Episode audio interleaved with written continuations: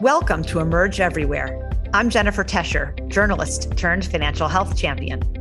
As founder and CEO of the Financial Health Network, I've spent my career connecting forward thinking leaders to the growing FinHealth movement. Now I'm sharing these conversations with you. Discover how these visionaries are challenging the status quo and improving financial health for their customers, employees, and communities.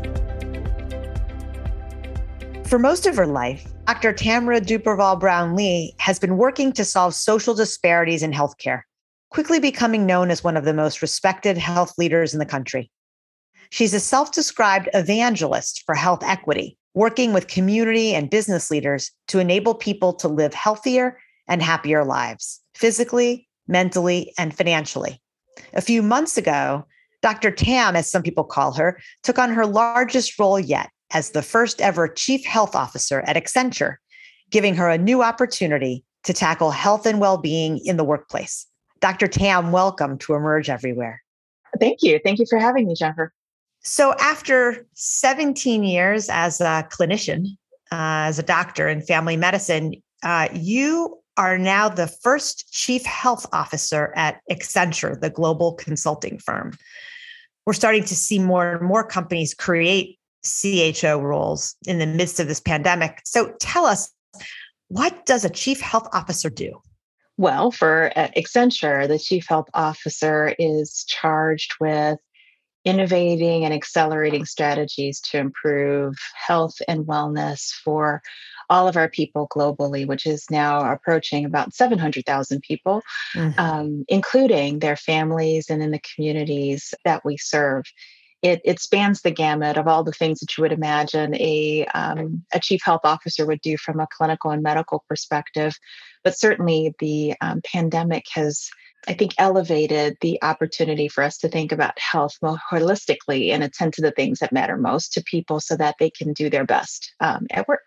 Well, certainly folks in HR or talent who have to administer, say, health insurance benefits um, have been thinking along these lines for quite some time. But but your role is different than a traditional HR, head of HR, as an example. So, how do the portfolios get split apart, right? Where do you stop and start versus HR?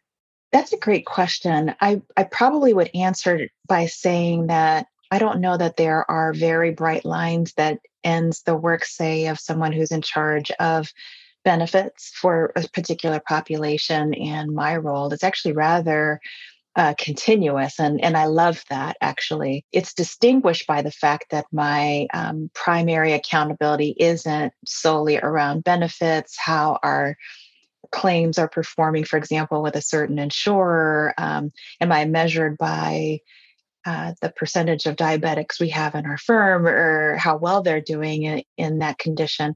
But it's more so um, being a bit more creative and innovative and thinking about where physical health is one dimension of it, um, how to really get to a place where we might be able to quantify actually a measure of health and well-being for our people that is more meaningful and actionable and translatable to uh, for our organization delivering on our promise which is about bringing you know human ingenuity and, and technology together I think it would be the same for any organization. So it's multi pronged it's physical health, it's mental health, it's emotional um, health, relational health, and uh, even thinking about the impact of work um, from a, a very uh, quantitative and qualitative perspective on a person's well being. Mm-hmm. I love this sort of the quantified self perspective that you're that you're thinking about taking. What do you think employees think about this new kind of role? Do you think, I'm sure you're still building up your team and educating, you know, such a large workforce, but how do they relate to it, do you think? I think very positively. Um, I've been in my role uh, exactly six months today, and I was reflecting early this morning, like what's happened in the in the past six months. In addition to being in the midst of helping uh, a large team navigate two big surges uh, within the COVID nineteen pandemic, so that we can make sure that our our people are safe but also attended to as as people were affected directly and indirectly by the pandemic. I was also remarking to myself about the um, overwhelming interest within the organization globally on wanting to understand why is my role here? Um, the number of people that have reached out intentionally to say I don't know what you do, but I am so glad that you are here um, because it really demonstrates to our people the uh, strong commitment that the organization has to really pay attention to their well-being um, in a in a great way.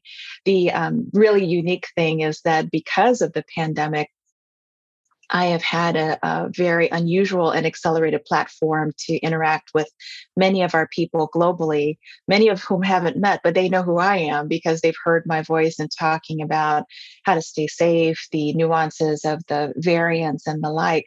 And um, it's actually uh, caused us to be endeared to one another because they understand that my motivation isn't about any other metric except that they're well.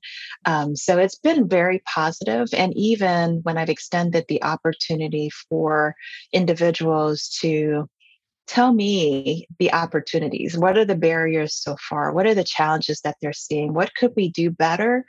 They are transparent, they're candid, and they're really encouraging uh, that um, myself and the team that's around me and that I'm building can actually get there. So it's been generally extremely positive and people are very excited about what'll come out of our strategy. Right. You sound like the Dr. Fauci of Accenture in a way. in a way, I would say so. Um, with the exception of, I would say that I, I love that I can talk about other things besides COVID 19. exactly. and you don't have to testify before Congress, at least There's not yet. That. Exactly. exactly. So it's, you know, I, I, we're on video for this conversation, and I can see that you are working from your home uh, in St. Louis. I imagine that means that uh, most of your peers at Accenture, most of uh, the workforce at Accenture is still at home. And, you know, given that the purview of the chief health, health officer is so broad, right? It's not just physical health, it's full well being. I would imagine that you've had a role to play in the company's thinking around return to work or if there's ever a return, what does the future look like? How have um, health and well-being considerations been folded in, if you will, to those conversations? What what impact are they having? You're absolutely right. The um, to the credit, I would say, of our executive leadership from our CEO Julie Sweet, the chief human uh, resources and talent officer for the organization, or leader officer, who's my boss, Ellen Shook. They have had um, an extraordinary vision about what the future of work would look like even predating the pandemic this this current executive leadership team came into place in the fall of 2019 so they were rather prescient in thinking about how are people working? What are the ways that they're working that could actually lead to the greatest productivity and also contribute to them being well in doing so? They there was an extraordinary work that was led by um, my uh, people leader ellen shook that actually took a look at all the job roles and classifications and took a hard look to say look our people want flexibility so let's take a look at every role and see um, what re- what is the requirement for example to be on the road to be outside of the home um, and balance that with needing to be with peers and clients in order for um, them to have meaning and purpose in work and actually deliver um, client value. So all of that work happened at, just as the pandemic was being launched. So where it forced and accelerated a big movement of people to be working from home, a, a strong majority um, for safety purposes, there was also like an organic right sizing uh, that mm-hmm. happened of people um, appreciating the flexibility. Now, it's not been easy for everyone. Um, where, uh, yeah, at least I'll speak for myself. I'm in a place of privilege, you know, where I have a home that's a dedicated office and I can be quiet and uninterrupted. But that's not the um, you know the testimony i would say of of all of our employees so really understanding what will it take um, is uh, is a, was given a lot of thought our ceo terms it as our omni-connectedness our omni-connected future of work which really requires that in addition to our virtual reality that currently exists, there's another dimension that we'll also lean into, and that's the metaverse. Um, but the importance of us coming back together. So, even for people, for example, who had never been in an office in, say, a decade, the expectation moving forward when it's safe to do so is that we will be in community together, even if it's for a quarterly or semi annual meeting, event, training, uh, because of the power of being with people. Um, I think that we have a lot to learn, and um, I think the influence of the youngest generation in our workforce gen z had a lot to do with it as well. I think they came they came into uh, the game i think asking for flexibility and uh, wanting to prioritize also uh, environments that feed themselves and their well-being and their mental health. So it, it caused us to take a notice. Um, i think certainly in the many many conversations that i've been in about the future of work since I've joined, those nuances I keep bringing back to the top that to be honest, I like this, you know, and there are many of us that like this. So why not capitalize on it? Not only for the low hanging fruit, um, I think obvious realizations of savings for cost and travel, and, you know, we're more productive, but um, but also because uh, there there is meaning, I think, in being able to respond to the ways that people want to work, and you're actually able to get more out of them. Mm. So I mentioned already that you spent nearly two decades as a uh, practicing uh, doctor, uh, mm. but right before you joined uh, Accenture, uh, you actually were. I think it's fair to call you an administrator at a very large health system, Ascension. Uh, and if I understand it correctly, you were the chief community impact officer. So you were really thinking about how to improve healthcare outcomes at the community level. And now you're in a different community, if you will, a community of workers. Yeah. Uh, talk to me a little bit about the similarities and differences in those two areas of focus and ultimately what's really needed to uh, make the biggest difference for workers how do you how do you bring that community perspective uh, sure there are um, surprisingly i didn't even realize it as i was making the leap a lot of parallels between the work i did um, with ascension and now at accenture the, they even kind of sound alike. I hadn't realized do. that until just now. You're right. I have to catch myself on occasion, but uh, the the pleasure I had in in my role at Ascension um, as the chief community impact officer was to holistically think about how as a healthcare delivery system we would achieve the goals of improving health in the various communities that we served. And we were a large organization in um, nearly 20 states um, and so very different communities that uh, we were serving and addressing the things that matter most and identifying the levers that actually impact health. Um, most organically, healthcare systems and healthcare deliveries will zoom in on healthcare quality and access because that's our superpower and that's what we do. And a great portion of money, GDP is is a is a is a portion to that.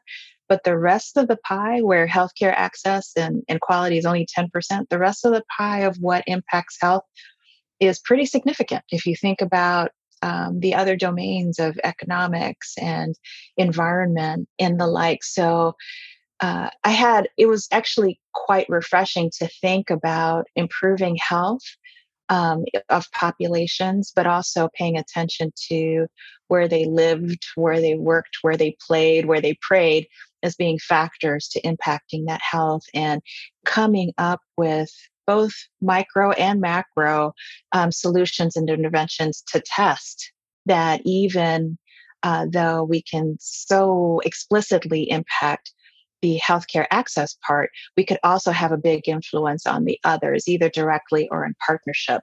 Could you give an example, maybe, of something that you tested when you were in that role? Absolutely. Um, the the strategy that we created um, for this work was in three areas. One was looking at how social factors, um, as I mentioned, you know, where uh, people lived, the um, uh, the neighborhood, the built environment, their social context, actually impacted their ability to access care. So we would take a look at, for example, the proximity to healthcare delivery sites, um, pharmacies, seeing specialists, uh, the transportation routes to be able to get there, and try to build that in into our algorithms for treating people that was more uh, culturally sensitive to the mm. communities mm. that we were serving. The second pillar was about community engagement. That social and community context domain about you know the determinants of health was so big um, and we really got tested during the pandemic that we doubled down on our strategies for reaching the various populations, whether it was urban, rural, the various cultural dimensions, even religious dimensions, so that we can actually improve access to care for people who had actually been directly affected by COVID in terms of the disease, as well as vaccination. That fun, that foundational work, which is some one of the last things I had a chance to engage in with Ascension, was so critical for us to improve uh, the community immunization rates where where we had delivery sites throughout the country and our own people.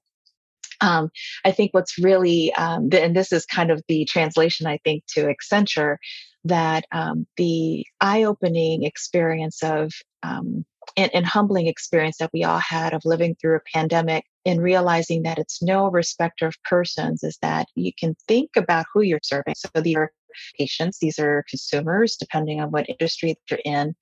But it would definitely behoove a business to take a look to the right and left to, with people you're serving alongside because who you're serving um, and the things, the impacts that they're experiencing is likely to be experienced by the people you're serving alongside. And when we saw the vaccine inquisitiveness, for example, among the people, you know, who are frontline staff um, and their families, we said, boy, you know, we're we're going to miss it if we don't do a work here because they were part of the communities that we were serving and reaching, and they were representing. And so that work was rather um, pivotal, and and that we, you know, it was a good test. Community engagement established the trust lean in on what matters most. People needed testing. So let's bring testing to them, for example, to seniors or vaccines rather than creating this big old hub, you know, where you're requiring people to take two buses, you know, to come to. Why not go directly to them in their backyard and bring vaccines to them and people who are from the community to talk about their fears, their questions, their concerns about its development, about its um, side effects, and its efficacy. So that was really, um, really powerful. At Accenture, it's a similar, I think, realization that, especially when you're thinking about a global population, you have to really think about what matters most. Um, here in the States, we have a way of thinking about health um, that is rather segmented, I think. Uh, mm-hmm. We think about our mind differently than our bodies and differently than we think about our souls. Not universally, but that's kind of how our healthcare system works. Not the same if I'm going to think about our population in India, which makes up nearly half of our wow. population globally. Um, so the ability for translating, being sensitive to the context, and and realizing that those social determinants are universal across the globe um, in terms of wanting to affect health and change. And and I'm really um, leading on that every chance we get with my western mind that you know our our organization isn't western only um, so being specific uh, where standard where necessary, but being uh, differentiated where it's necessary also in order to get to the outcomes that we're looking for. Yeah, I know you have tremendous passion for uh, addressing um, health equity issues and it's informed a big part of your career and it's so interesting to think about it in the context you just described at a much more macro level between different nations and cultures, as opposed to the more narrow way it's been socially constructed in a place like the United States. And the other thing that I think about now that you're in, in an employer context is particularly in the world of HR, the last many decades, the approach has been much more of a colorblind approach. Right. In order to be fair, got to offer everyone the same thing. Um, and we're now in a very different moment in this country um, as a result of this racial reckoning. And I think more and more people are appreciating that uh, we need to meet people where they are and give each person what he or she might need to have the opportunity to reach the same outcome. I'm wondering how you are working to translate that idea into um, a workplace uh, where these ideas haven't necessarily caught up with the broader um, discussion we're having around the country. Yes, it, it's challenging um, to to find a direct line, I think, for translating what equity looks like um, in the U.S. and healthcare delivery to, um, you know, a large, robust, and, and still growing professional services organization with a global footprint.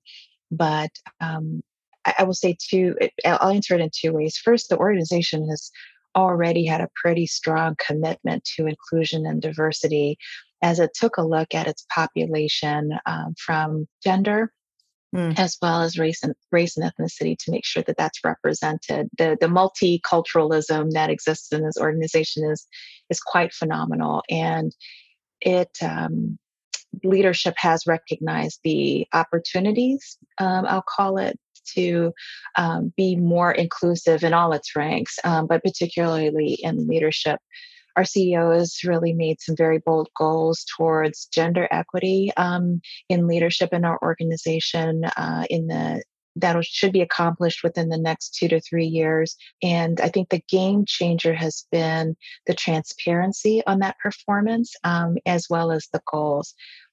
That was the model we were saying in the healthcare space that um, until it is an, uh, an intention from the very highest levels of the organization and governance with discrete um, goals and transparency and accountability, it's not really real. Mm. And the um, opportunity that I've seen within Accenture is reflecting all of those the uh, intentionality from the senior leadership, governance, um, setting the goal and having accountability um, and, and transparency reflected throughout.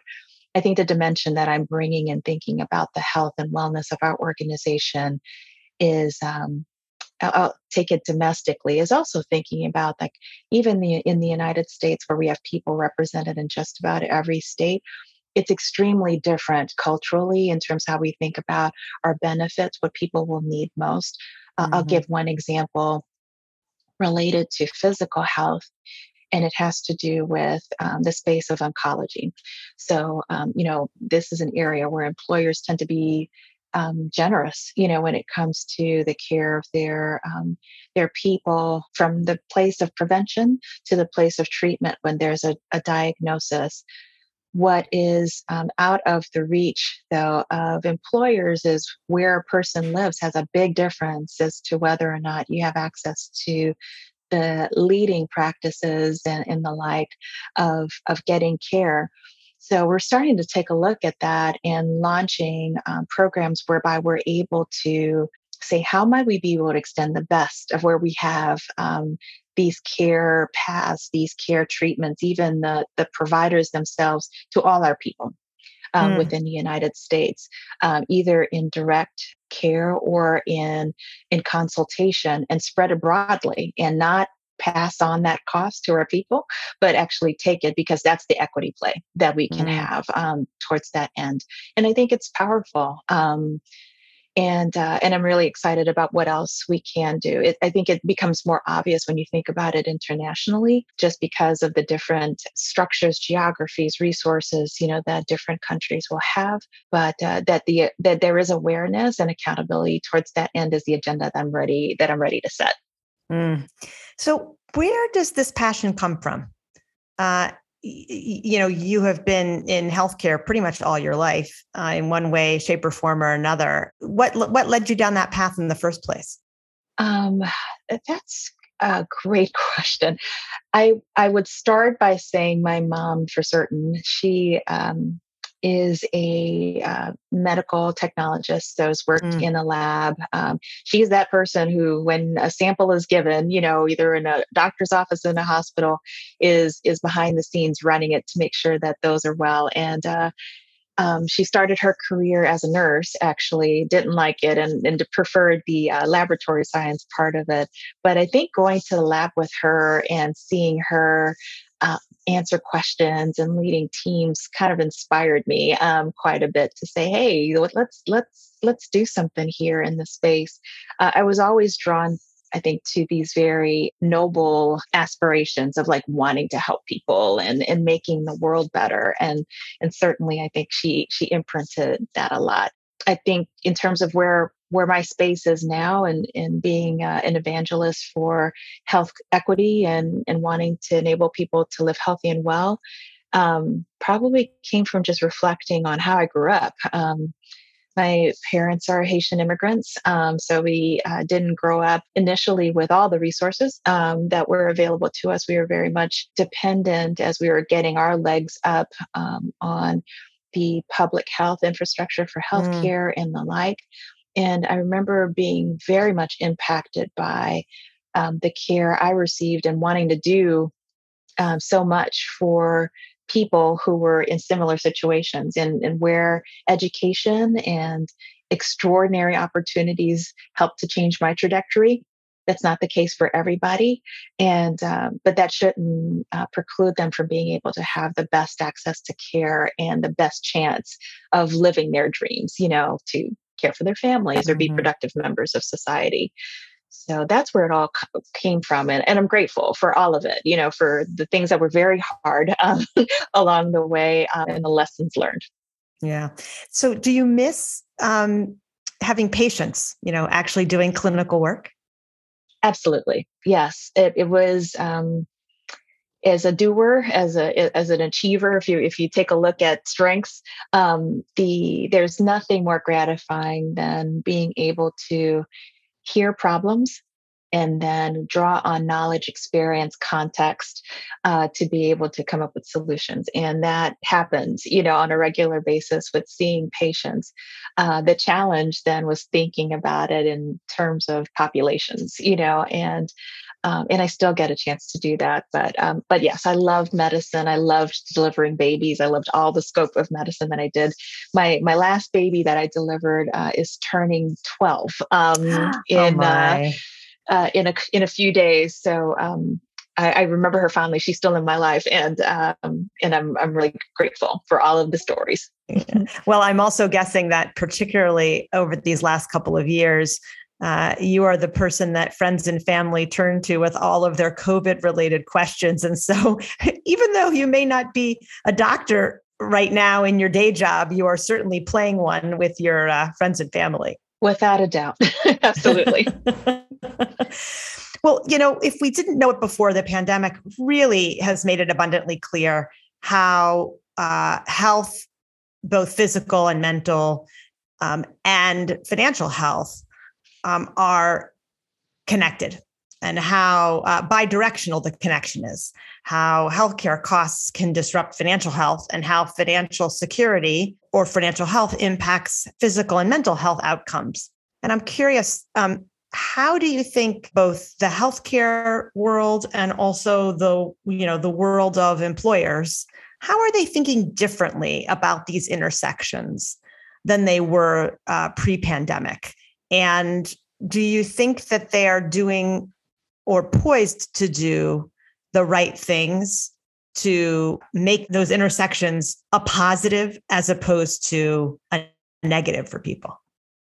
The awareness, I will say, of everyone now um, in the United States of thinking about what are the things that impact health has never been stronger i would say than ever before. It it predated the pandemic but certainly the pandemic made it land home um, for for everyone. And even the language of the social determinants of health or the social factors of health um, i'm i'm uh, refreshed tickled if you will when i hear you know um, leaders at financial institutions or manufacturing institutions talk about their people and they're talking about not only making sure that there is appropriate healthcare access for you know the the people that are serving but um, that they're also thinking about um, the other big domains. They're thinking about the responsibility of economic stability, which can maybe translate to having a true living wage, you know, that's competitive so that people can then have homes, be in neighborhoods that are stable and built, um, educational access and the like. So I, am grateful for this moment. Um, if there is any positive out of the pandemic, I think there are a few things we learned. One is the um, the importance of community, you know, and that we are way more like an interdependent and similar than we could ever have admitted before. And then, secondly, is just how fragile we are when one dimension gets disrupted, it actually affects all the dimensions. Um, so, I, I, think we're in a very positive space um, to that end. And I'm very hopeful that we'll see more demonstrations of that intersection now, no longer being a tension, but really a almost a joining. It's it's almost like if you are um, if you're creating something that is to pull, if it's one strand, it's likely to break. But if it's three strands, mm. it'll be stronger and it actually can pull the weight. So, where healthcare is meeting with financial services, which is meeting with the public sector, um, the solutions that can be done to actually impact, for example, housing uh, equity, you know, is amazing. Um, you know this better than me, but the the largest debt that people have is related to their housing, right? It's it's it's mortgages. Now think about how important it is where you live to access to education, economic stability, even the number of years um, that you live. And when that's disrupted, um, it, it, really causes a collapse, you know, in the organization, in, in the in the communities, um, and it impacts business and the like. So I, I believe that the the momentum of strength and awareness of all the interconnectedness is going to bode very well um, for the future. And we're going to see some really innovative, I think, demonstrations of this partnership uh, to come is it, it's it's in part um, and with great enthusiasm that um, I came aboard to uh, Financial Health Network as a board member. Um, it, you probably guessed that it's uh, it's an area that's very passionate um, for me, and I think very critical um, as we think about um, what will it take for people to be well, and it's it's all of it.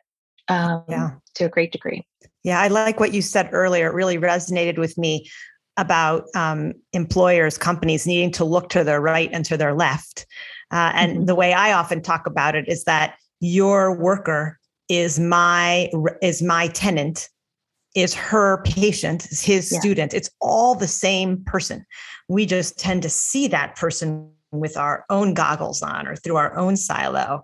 Uh, and that if we're really going to create holistic health uh, for people in every dimension, including financial, uh, we're going to have to find ways to join hands and continue to do what we each do best, but to do it in greater coordination because people don't live their lives in silos. They live them in a much more holistic way. And and so that language that you used earlier felt um, uh, felt fresh and new.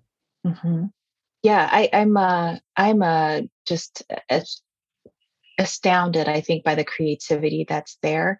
Um, it is vulnerable you know if, if i were to be um, real and candid about it to whatever the next thing you know will be. But again looking at what the pandemic has revealed we're going to feel the reverberations i believe of the pandemic from our um, economic, you know, um, standing to our community standing to our uh, neighborhoods standing for some years um, to come. You know, there there are many things that are um, are in disarray.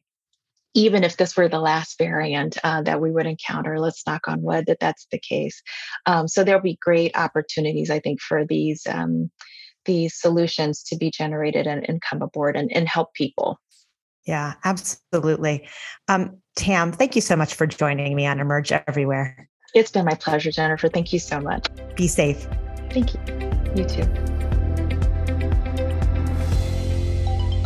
This has been Emerge Everywhere, a Financial Health Network production. If you like the show, please help spread the financial health message by leaving a review. And if you have ideas for future guests or thoughts on the show, please click on the link in the show notes to connect with us. See you next time.